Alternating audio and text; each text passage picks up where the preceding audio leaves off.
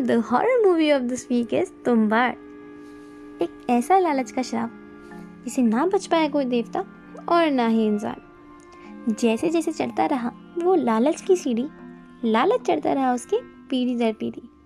एक ऐसे देवता, जो जिस चीज़ को छू दे, वो सोना और खुद वो अन्न के लिए भूखे रहते।